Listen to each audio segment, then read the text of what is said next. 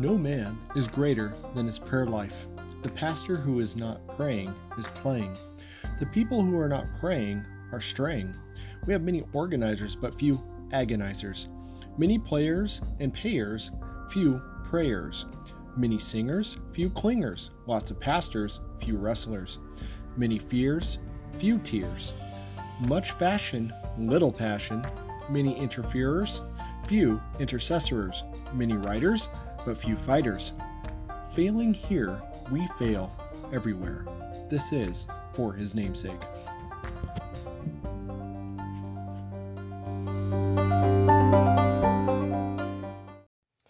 Hello, hello, for his namesake family. It's been a while, and uh, for good reason. Let's just say this topic is apropos, considering uh, we wrestle not against flesh and blood, but spirits and principalities and things of the high air. It's been a rough um, month. Um, I'm sure not just us, as we know the word says, that uh, to be sure that, uh, you know, that not only um, do we go through things on our own, but that the household of faith also endures such things as which um, we all are becoming more increasingly aware of. And uh, that is spiritual warfare in prayer. Um, you know, it's, it's a, it's not just a lackadaisical, you know, easy come, easy go kind of uh, life for the prayer warrior. Um, we find ourselves on our knees before the King as often as possible. And the Lord is, in His mercy, continually stretching His hand towards us, giving us that which we don't deserve, and is whether it's um, you know holding something back from um, destroying us or a number of other things. Um, and uh, I, I got to tell you, man, my faith journey, if I can put it that way, began on my knees in a shower, uh, detoxing from alcoholism. Uh, even though I grew up in the Lutheran church and, you know, would come and go in a non denominational periodically, um, you know, even some, some decent ones where, you know, I had almost began to follow the Lord and then the seed didn't take root and uh, I'd walk away or whatever the case, back to my alcoholism and uh, my party lifestyle. But I'll tell you one thing for sure. I had a heck of a prayer life when I did commercial fishing. Uh, you know, I'd talk to the Lord as often as possible. And once again, it was uh, seeking Him again. Like I said, I was very nominal at best. You know, a uh, sad thing was, you know, if I went to church, usually it was uh, drunk. You know, uh, once I was about around 17, 18, 19 years old. And I would find myself sitting there going through the motions, you know, with no sincerity, sadly. But um, when I worked in commercial fishing, usually, ironically enough, you know, in the shower when you have private time of some kind, I would uh, be in prayer. You know, especially when it was really rough waves, when it was really, really bad. And I thought, and I'm talking Dutch Harbor people, I'm talking, you know, deadliest catch kind of waves, okay? Like not, you know, a bad day, you know, in the Pacific. Uh, I'm talking like really, really rough stuff to the point where the boat, you know, possibly, God forbid, if the engine shuts down or something happens, you can just as well be thrown over. Anyway, yeah, I prayed a lot then, and God was merciful even to an unbeliever, or at least someone who wasn't really uh, sincerely following Christ. I hadn't been born again of the Holy Spirit, um, to say the least. I was basically just a beggar looking for bread, and as soon as I got my bread, I ran off again. You know, happy with uh, happy with my crumbs. But uh, nonetheless, the point being, and as far as concerning the way to which I took um, hold of prayer was in the beginning of my faith journey, whereas I had moved to Texas and I'd gone back fishing, and then I came back, began uh, getting into alcoholism again, was on the doorstep of poverty. I was about to be kicked out of the house I was living with, with the woman I was living with in sin, and um, I decided to go out and drink one more time, and I made my way back to the uh, apartment that we lived in, and uh, went to wake up, and uh, she came back, and we argued, and she left, and then unfortunately, I went to wake up again. Well, fortunately, now in hindsight, of course, right? But unfortunately, I went to wake up and um, I began to detox and immediately thought to myself it was a panic attack. So I tried to go to the bathroom to wash my face off. That wasn't working. I began to convulse. Uh, have no idea. Blacking in and out. Made my way into the shower somehow. Tried to turn on the shower, and um, you know, close half off the whole thing, and uh, stuck on my face. There was just such a weight on my back, I couldn't even stand up. I mean, I couldn't stand up if I wanted to, and, and despite the convulsing. trying to get up. Uh, excuse me. Anyway, long story short, um, I had three questions posed to me, and it was uh, very loud and clear. What'd you do with your life? Where are you going to spend eternity? And what about your kids? And I said, I don't know, but Lord, if you pick me up, heal me. I'll never drink again. And uh, that's exactly what happened. I've been sober for 11 years now. All glory, praise, and honor to God.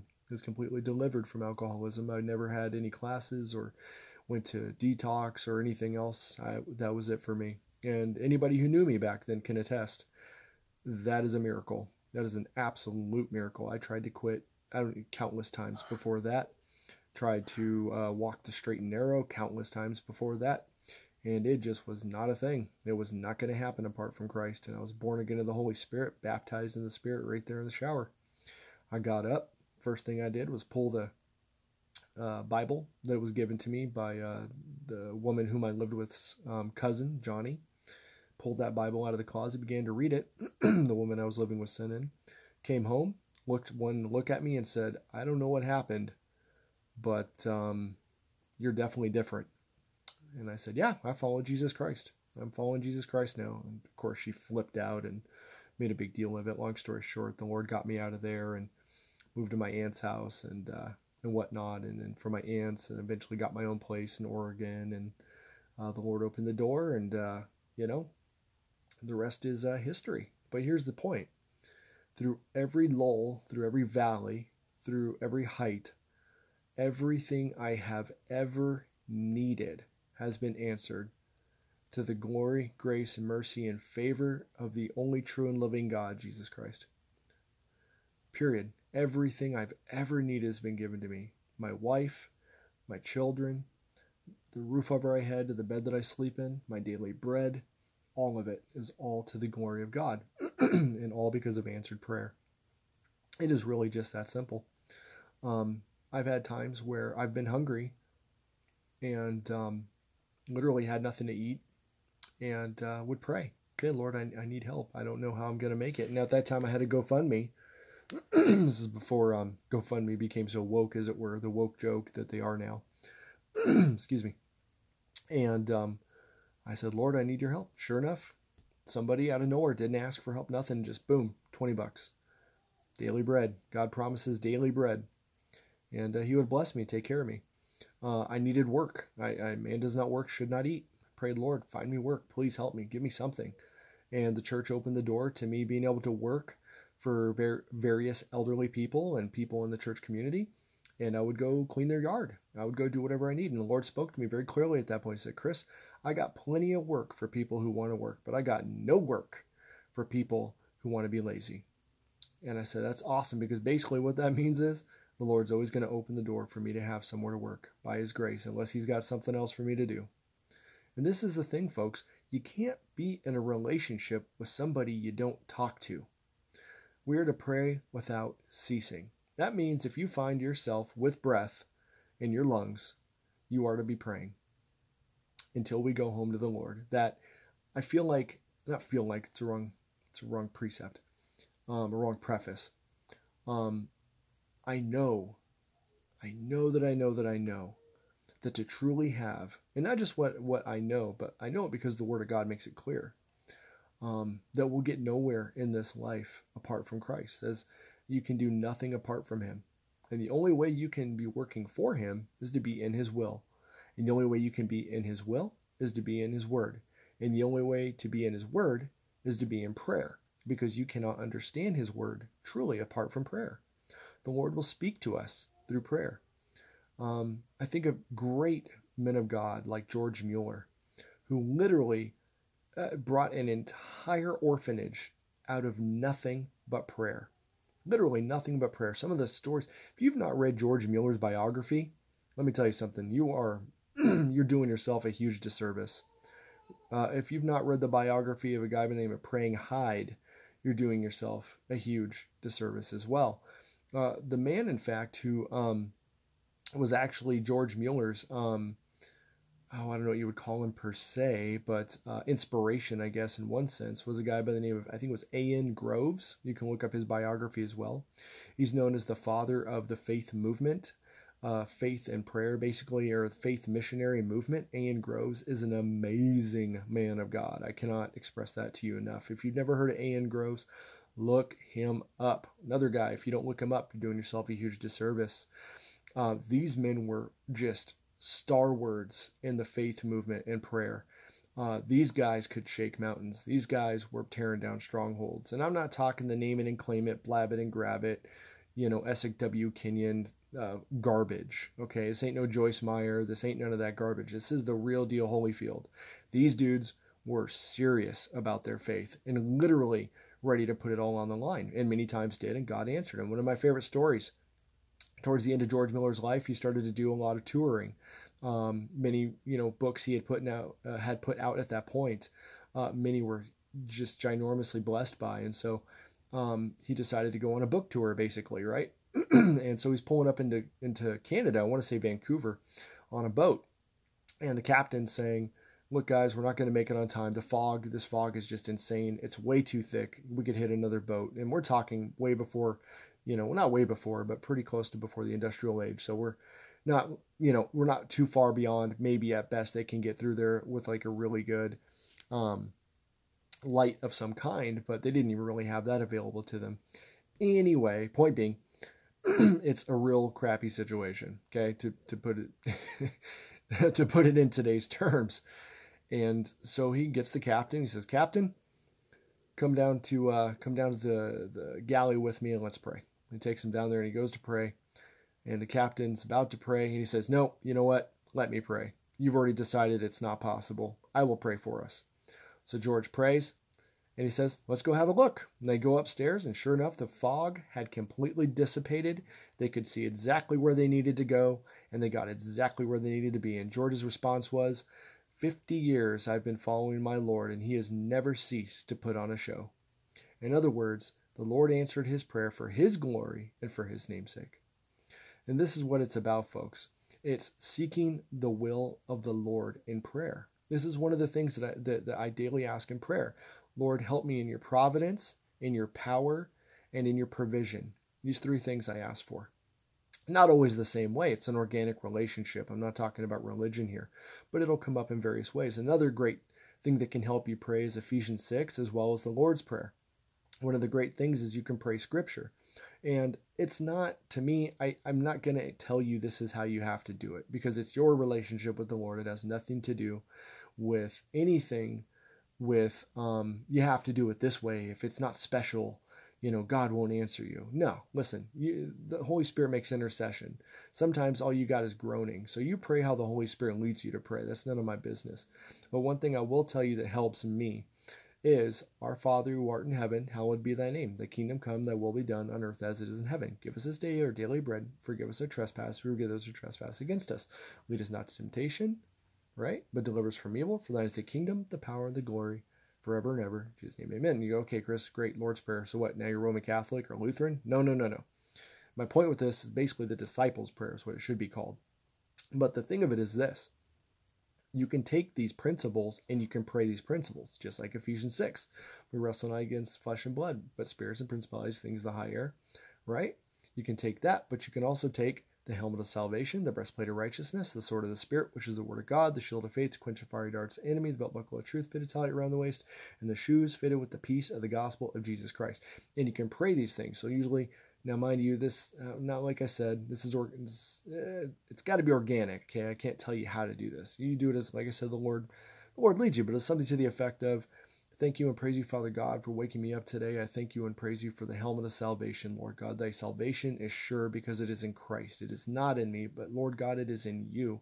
Thank you and praise you for the surety of my salvation, Lord God, that that you have marked my forehead, Lord God, that you have another name for me in heaven, Lord God, that I am I am with you for eternity, not because of anything I've done, but because of Jehovah Tsidkenu, the Lord my righteousness, that he is my righteousness. Thank you and praise you, Father God, and the breastplate of righteousness, Lord God. You are my righteousness, that that righteousness is found in Christ alone, through faith alone, through grace alone. I praise you and thank you for that, Father God.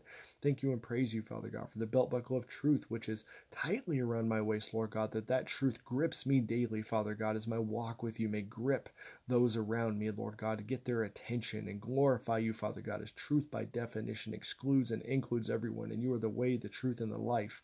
Oh, Lord God, praise you and thank you. So you get the idea. Our Father who art in heaven, hallowed be thy name. Thy kingdom come, thy will be done. Not my will, Father God, your will be done. Show me your will, Heavenly Father, today. Show me the direction you have for me. Keep me the narrow path towards the narrow gate. Give me a hunger for your word and a thirst for righteousness. Thy kingdom come, thy will be done as in heaven. Give me my daily bread, Father God.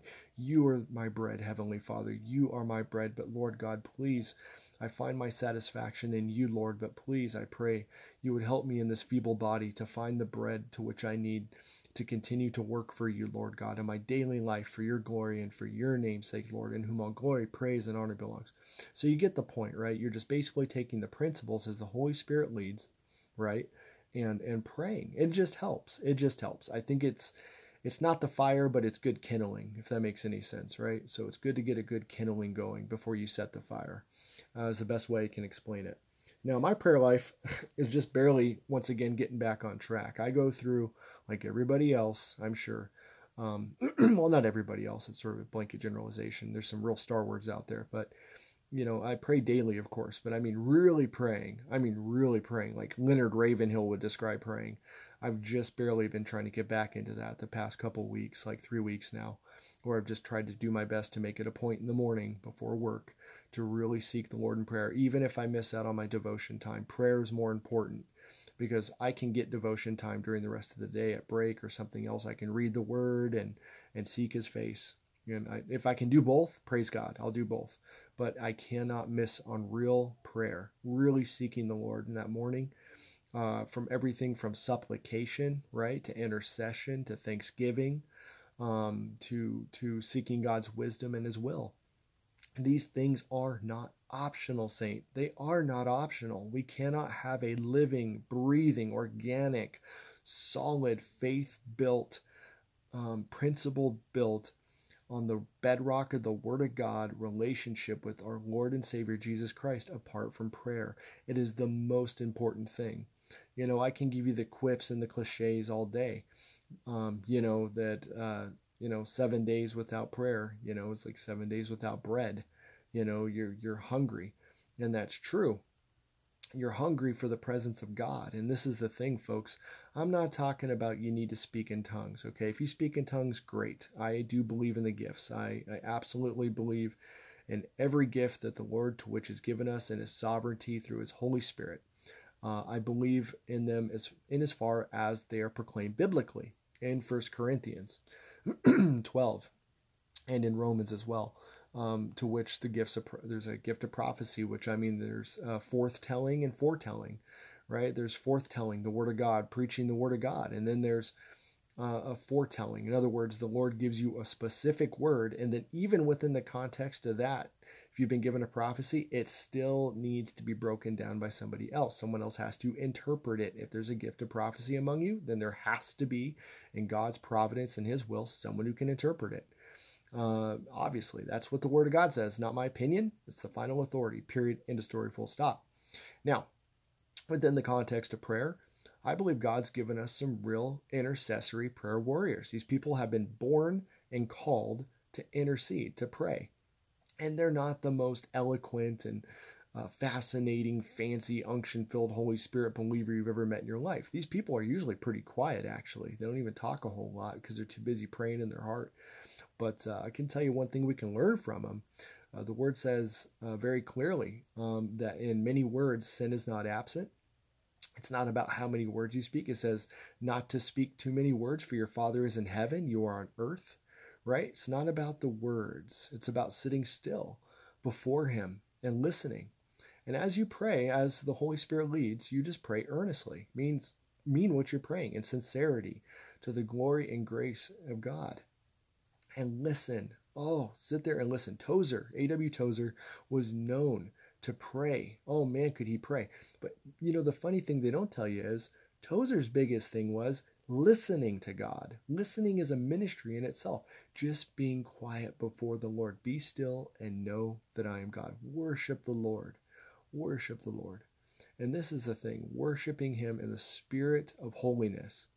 And uh, to do so, you know, let's be real, you know, uh, even great men of God coming before the Lord had to have their lips burned with coal because he said, Oh Lord, I'm a man of unclean lips. I dwell amongst a people of unclean lips. You know, and, and we want to be faithful to God in that sense that we don't want to um we don't want to speak out a turn if that makes sense. Listen for the Holy Spirit. Listen as he speaks to you as well. Ask him to silence every voice but but the voice of the Lord.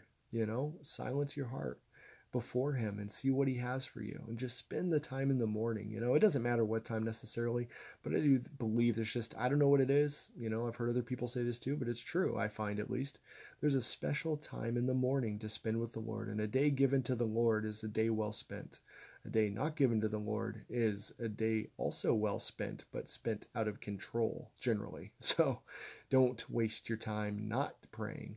Uh, find the time to pray um, I can give you many, you know, super pious quotes about prayer. Believe me, they are many, and a lot of them are true. Uh, don't get me wrong. But, you know, the biggest thing about prayer, simply, you know, Nike beat us to it, I guess. Just do it. Just get it done. It is the most important act of the day. Uh, not act, it's not an act, you're not fake, but it's the most important thing you can do in your walk. I believe personally, I have found in my walk um, that I can do with my day.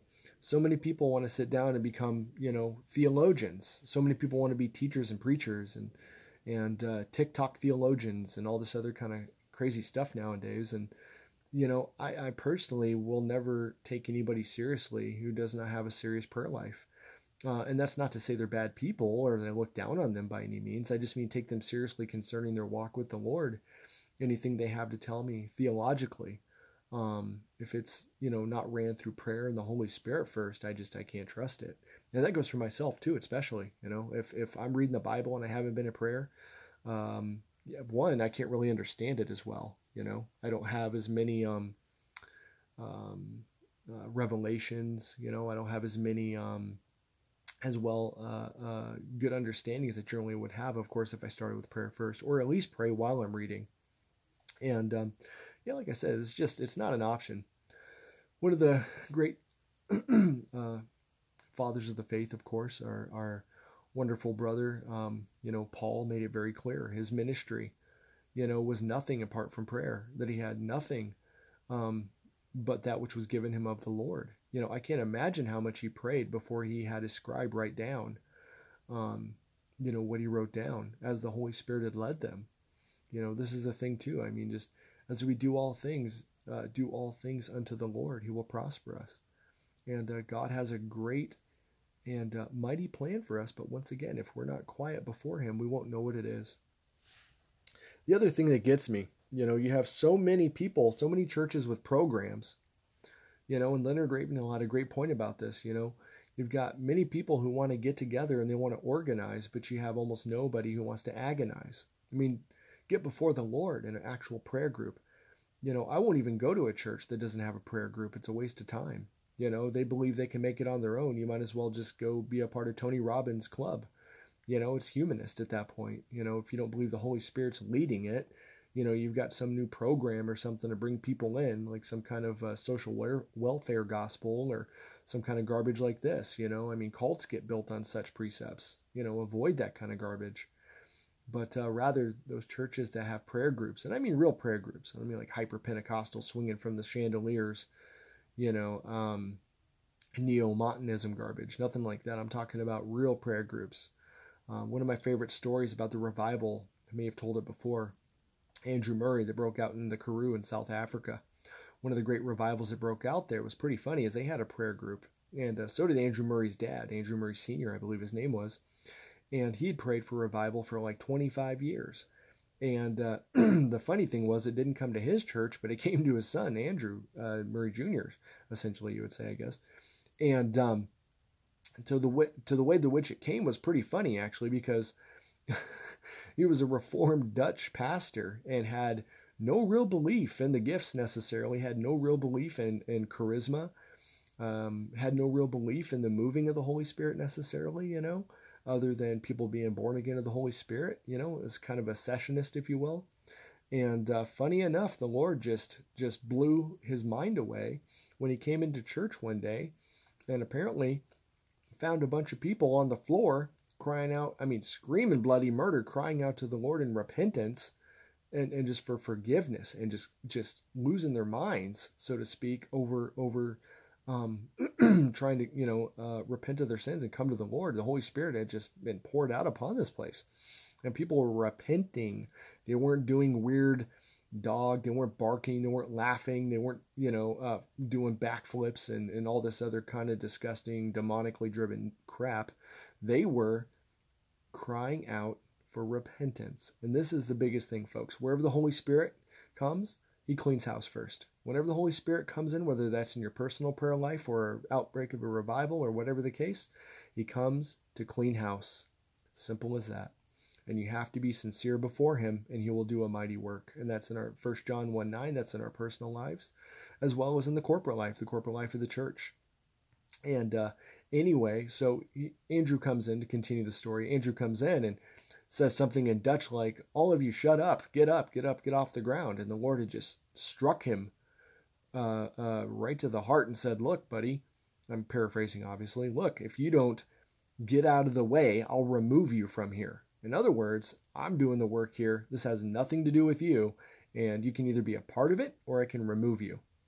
And uh, he understood right then and there that he was going to be a part of it. And uh, praise God for it because just awesome work began through Andrew Murray. Also, great books on prayer by Andrew Murray as well. And uh, one of the last books he wrote on on uh, his prayer life and and uh, just a book he put out in general was actually on healing. It's kind of hard to find. Apparently, Andrew Murray had gotten out of the ministry and lost his voice for a year. Went to Wales.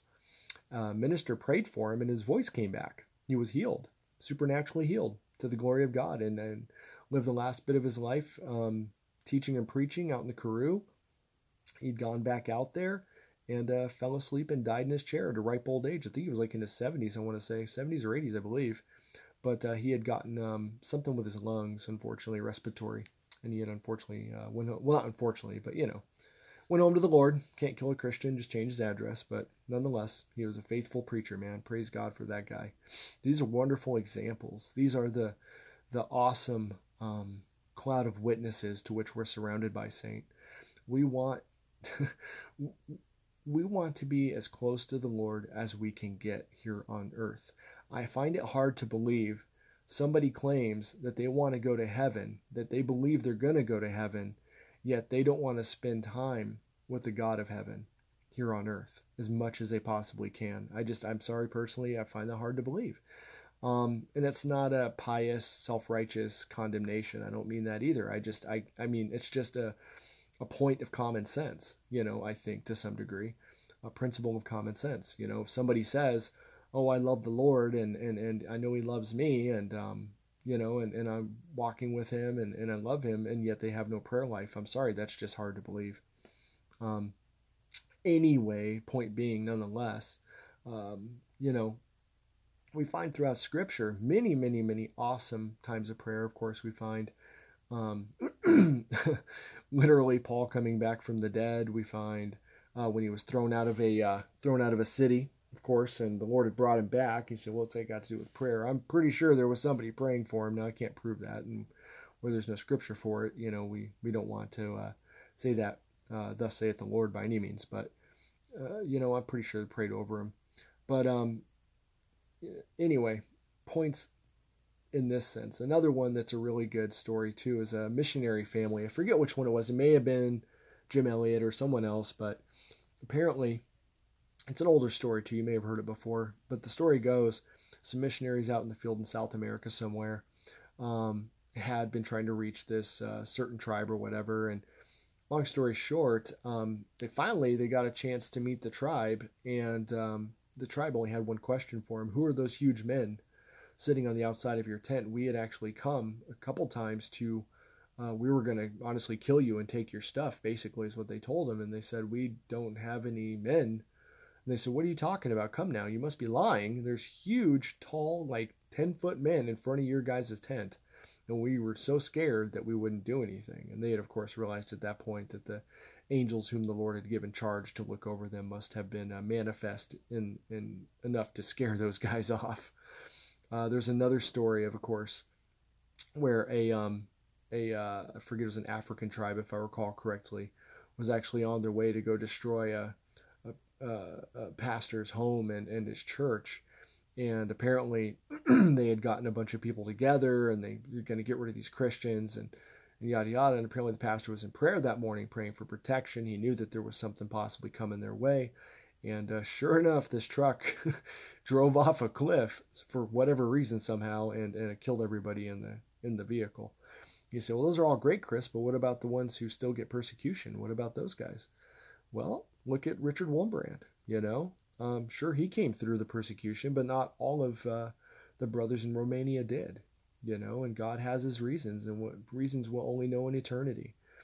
And uh, but the point is, irrespective of that, that the Lord gives you grace in those moments. I believe Dietrich Bonhoeffer, though he was martyred, you know, uh, just before that happened, before he walked up to the gallows there in that Nazi internment camp. Um, I, you know, the story reminds me of um, right before this had happened, they had stripped him naked. Talk about awkward.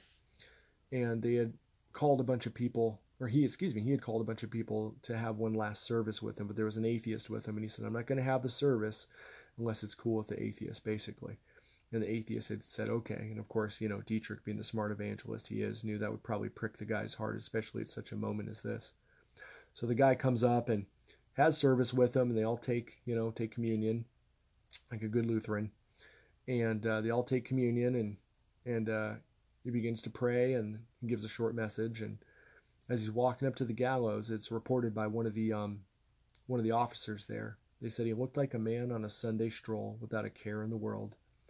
He went up there, took his glasses off, handed it to the guard, hung him like like he was on a Sunday stroll. God gives us that grace, I believe, in those moments, but it's prayer because of a solid prayer life that we're prepared for those moments. That's another thing the prayer gives us preparation. When we're in prayer, preparation, power, and provision are right there when we need them. It was spoken of D.L. Moody. You know, people used to say he was so compulsive people would walk up to him ask him this or that about this or that, as it were. Hey, can we do this today? Should we go do that tomorrow? Uh, should we evangelize here? Do you want to go here next week? Um, you know, etc. And people will say, oh man, he's so compulsive. Uh, he just answers people. And, and this was, of course, because John 7 apparently wasn't recognized first, right? Which is we don't judge by appearance, right? But uh, rather we judge with righteous judgment. And in order to judge with righteous judgment, all they should have done was ask him a question why do you seem to answer so quickly? So finally they did. They asked him, and said, Brother, why do you seem to answer so quickly to people? And he said, Because before I ever began my day, I already prayed for divine appointments. I already prayed God would give me the answers before I spoke to these people. Never trust a pastor who does not begin his day with prayer. I don't care how good he is. I don't care how charismatic he is. I don't care how much he claims to know, how head smart, or anything else. Nope. Do not trust that man unless he has a solid prayer life, period. Because he'll be driven by his flesh. It's just inevitable. Because if the spirit is not leading, the flesh will inevitably take over. It's just the way it is. It's just the dichotomy to which we live in, the way that God's created us. You know, if it wasn't too good for Jesus, why should it be too good for us? Jesus constantly did that which his Father told him to do. Period. Why? Because he was constantly in prayer. Yes, there was Gethsemane, of course. You know, great uh, picture of prayer as well, an agonizing prayer. Um, there's also fasting that comes with prayer as well. You know, if you the Lord's leading you to do something really serious, whether it's start a church or go here or there or ministry opportunities, even if it's just at your job, you know, prayer and fasting. You know, the Lord gives us strength through that. He heightens our awareness of things. He uh, brings us closer to Him. He reveals to us, especially one of the big ones in fasting, He reveals to us how weak we really are and where our hearts really are, right? And uh, becomes very uh, clear to us the things to which we need to rid ourselves of, whether it's irritableness or anger or bitterness, resentment, unforgiveness, uh, pride, etc., whatever the case. The Lord reveals those things to us, especially when fasting. And if those are the things in the way of Him using us, man, that's a quick way to get rid of that. I'll tell you what. Um, and of course, only through prayer can that happen. And then, of course, action. You know, uh, 2 Corinthians 10.5, taking every thought captive to the obedience of Jesus Christ and casting out every thought that avails itself against the knowledge of God. And we do that in prayer and the Word, obeying the Word. Prayer is useless apart from obedience. That's another principle. You know, you can pray till the cows come home, but if you don't obey the Word, what good is your prayer? You know, I mean, it kind of reminds me of that story. There was a woman sitting with her dean of the college and she's talking to him about how much she needs help and she can't find a job. She can't you know get next month's tuition. And uh, just looking you know looking for a way to to get out of the situation she's just like i don't know what i'm going to do. Finally another student walks in and says hey i don't know if you know but they're they're hiring down at the pizza hut. And uh, she says oh oh okay Th- thanks for telling me. Goes back to telling him telling the dean i don't know what i'm going to do. And this is what i mean to say is she had an opportunity to obey. God had gave her a job at that point, right? She had an opportunity to obey and, and, and praise God for answered prayer, but rather she was so focused on her flesh, so focused on herself, she missed the opportunity. Forget who, who said this, but it's a good quote. Opportunity comes knocking on our door, and we answer it, and it's wearing overalls, and we turn him away. The reason we turn him away is because he looks like work.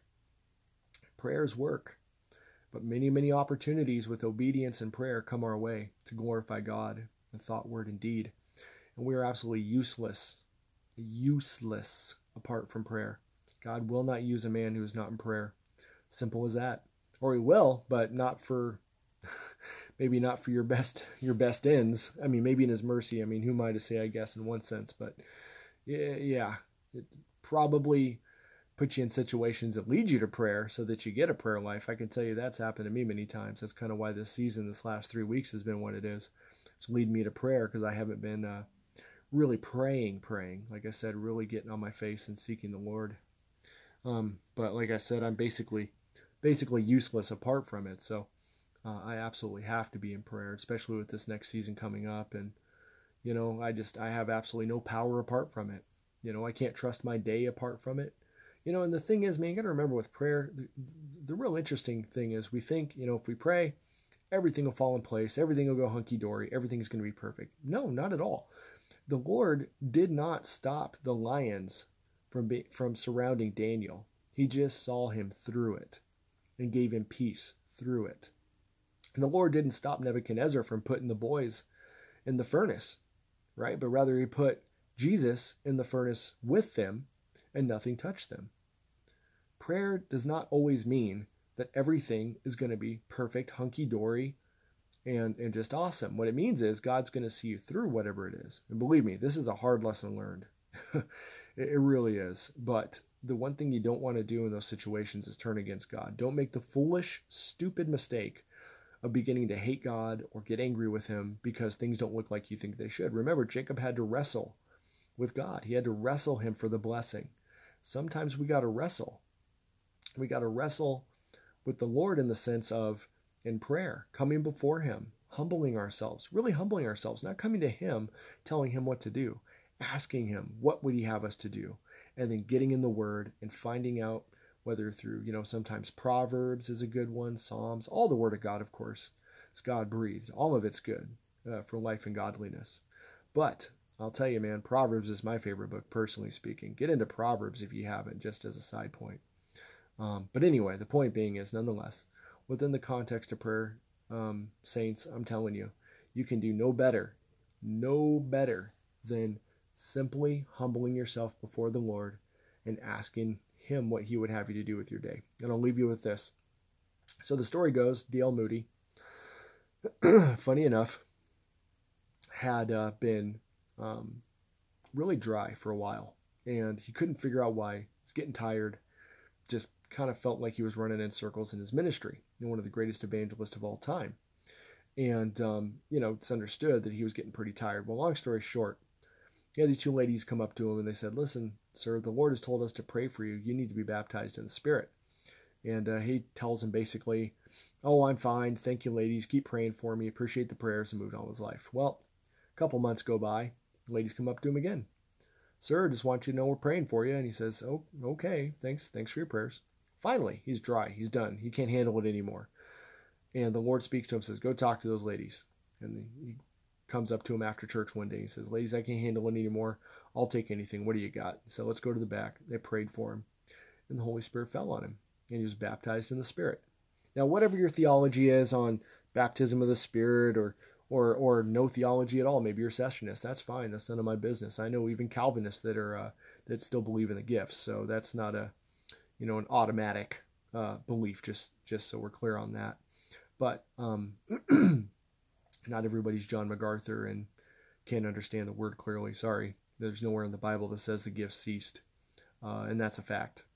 But um, anyway, the point is he was baptized in the Spirit, and he said to him, it was like literally where he was fighting upstream, running upstream, doing as much as he possibly could before the waves would wash him down again.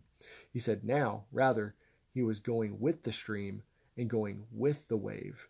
Why? Because he got up every day and asked God what he wanted him to do that day instead of telling God to bless whatever mess he had um, appointed himself that day. And that's what we got to be doing, folks. We got to get up in the morning and ask the Lord what He has for us, divine appointments, whatever the case, and make ourselves available. But be in prayer. Remember, principles of prayer are everything from forgiveness to intercession to supplication. If you don't know what these words, Google them, look it up, it'll come up. It's usually pretty easy to find. But intercession is to pray for others, right? Um, simple as it can be put. Uh, supplication is praying for a specific thing uh, for yourself or family or friends or whatever the case for a specific thing. Um, and then, of course, there's um, um, praying for uh, provision and power, uh, these things as well. And, of course, for forgiveness. And forgiveness, First John 1 9 is the big one, man. Oh, yeah, I don't even start my prayer without asking for forgiveness um, and the power to uh, repent of those things and obey the word instead of my emotions. And uh, that's where we find it, folks.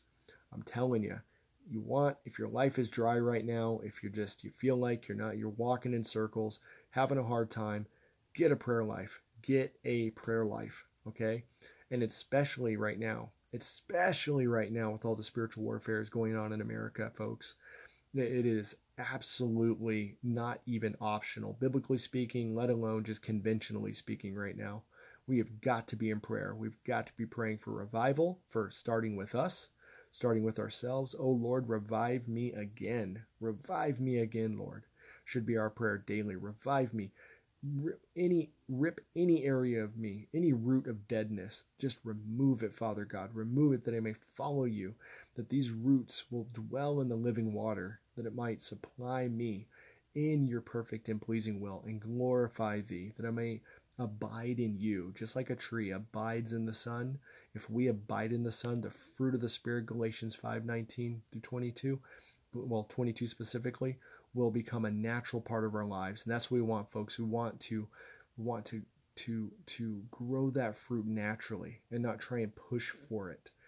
Um, just by simply in prayer, dwelling in the Son, the Lord Jesus Christ we will produce that fruit, like Papa Chuck said, right? Chuck Smith made this point, and uh, it's, it's, stuck with me for good reason. So, folks, um, I'd be remiss to uh, not pray, and I'm going to go ahead and do uh, a little prayer here, and I hope it blesses you and blesses us. So, Father God, I just come before you in humility. Anyone listening to this who made it this far through the podcast, I just pray, Lord, you would give them a mighty prayer life, Lord. Pour your Holy Spirit upon them break them free from the bondage of anything that keeps them from a solid prayer life, Heavenly Father. Bring, all things to memory that which you have taught them, Heavenly Father. I pray your Holy Spirit would intercede, Lord, that they would be not just uh, talkers, but listeners, Lord, that they would sit before you in humility, Father God, listening for what you have for them to do that day. I pray, Lord, that you would order their steps, stops, and thoughts, guard their hearts and minds in Christ Jesus, wells their eyes and ears, give them a hunger for your word and a thirst for righteousness. Keep them to the narrow path towards the narrow gate, Heavenly Father. Gird up their inner spirit, man, Father God. I pray, Lord, especially in this wicked and evil world we now live in, Lord God, that you would pour out your Holy Spirit upon them, Father God. They'd be mighty men and women of God, Lord, to do your glory for your name's sake in these last days, Lord that, Lord God, whatever gifts you may have given them, Lord, that they be manifest in their life in thought, word, and deed, and used of you mightily through the baptism of the Holy Spirit, Father God, if they believe yet by faith, the faith of a child, Lord God, you will give them that baptism, Lord. And I just pray for that, Lord, in the name of Jesus, that charisma, Lord, would just fall afresh upon them. And I just pray, Lord God, in whom all glory, praise, and honor belongs. Anyone listen to this who doesn't know you, Lord, by chance happens to uh, come upon this, I pray they come to know Jesus Christ as their Lord and Savior. Pray for the unbelievers, Heavenly Father, give us a burden um, for the lost, Heavenly Father. Give us an opportunity to speak to them and make us as bold as lions for the gospel of Jesus Christ, Heavenly Father. And let thy enemy have no gainsay over us, but that we might speak thy truth with boldness, love, understanding, wisdom, and knowledge, Father God. And that we be sensitive in the Spirit, Father God, to know what to say and when to say it, Father. For your glory and your namesake, Lord God, that we speak with unction, authority, Heavenly Father, and love, and a preeminently love that we don't be clanging cymbals, Lord. For your glory and your namesake, Lord, we praise you and thank you. We offer these prayers, Lord, in the mighty and awesome name of Jesus. And all God's kids said, Amen. All right, guys, this is for his namesake. Have a blessed week. I'll talk to you soon. Bye.